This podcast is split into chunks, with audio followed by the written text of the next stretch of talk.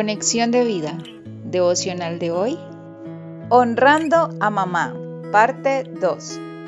Dispongamos nuestro corazón para la oración inicial. Padre, cuánta sabiduría hay en tus palabras, pues todo lo que encuentro en ella me guía hacia caminos de bienestar y excelencia. Gracias Señor, porque cada día compruebo que más valioso que el oro es tu enseñanza. Amén.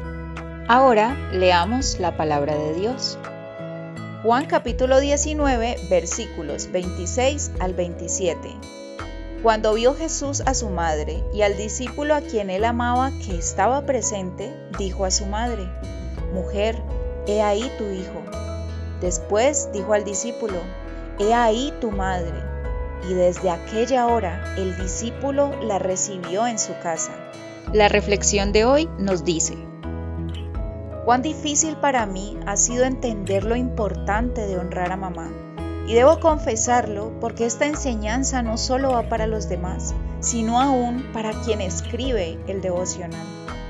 Quizás exista alguien que al igual que yo piense, qué duro es honrar a quien nunca pudo cumplir su rol de mamá a cabalidad, porque no estuvo presente ni de mente ni físicamente. Pero este mensaje no es para quedarnos en aquellos recuerdos de lo que algún día quisimos y no tuvimos, sino para entender el por qué es importante para Dios que honremos no solo a nuestro Padre, sino también a nuestra Madre. Pensando en esto, me conduje a mirar a Juan, el discípulo amado del Señor. La Biblia no relata qué pasó con su madre biológica, solo nos muestra que Jesús encomienda a María en sus manos y el discípulo la recibe desde aquella hora en su casa. La acoge como su mamá y al parecer no es necesario mencionar nada más, pues con esto se entiende que el apóstol Juan cumplió con lo que se le encomendaba.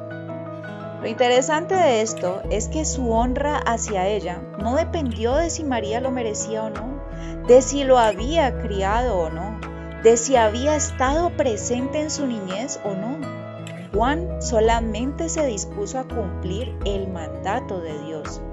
Y este pasaje debe llevarnos a reflexionar, pues el honrar y amar a nuestra madre no depende de los méritos que hayan obtenido o de lo mucho que nos hayan ofrecido, sino de lo que Dios nos ha enseñado pues Él mismo se ha puesto como ejemplo para demostrarnos que el dar amor no es fruto de nuestro trabajo, sino que es el resultado de la gracia que quiso depositarnos.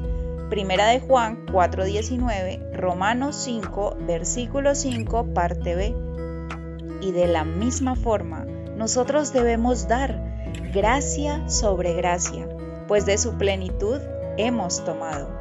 Juan 1.16. Después de muchos años y con la ayuda de una gran mujer que fue para mí desde el momento en que la conocí como mi mamá, entiendo que debo amar, honrar y respetar a mi madre. Jesús, a través de esta mujer, ya me lo había enseñado y hoy por medio de este pasaje me lo vuelve a recordar, pues ejemplo me ha dado.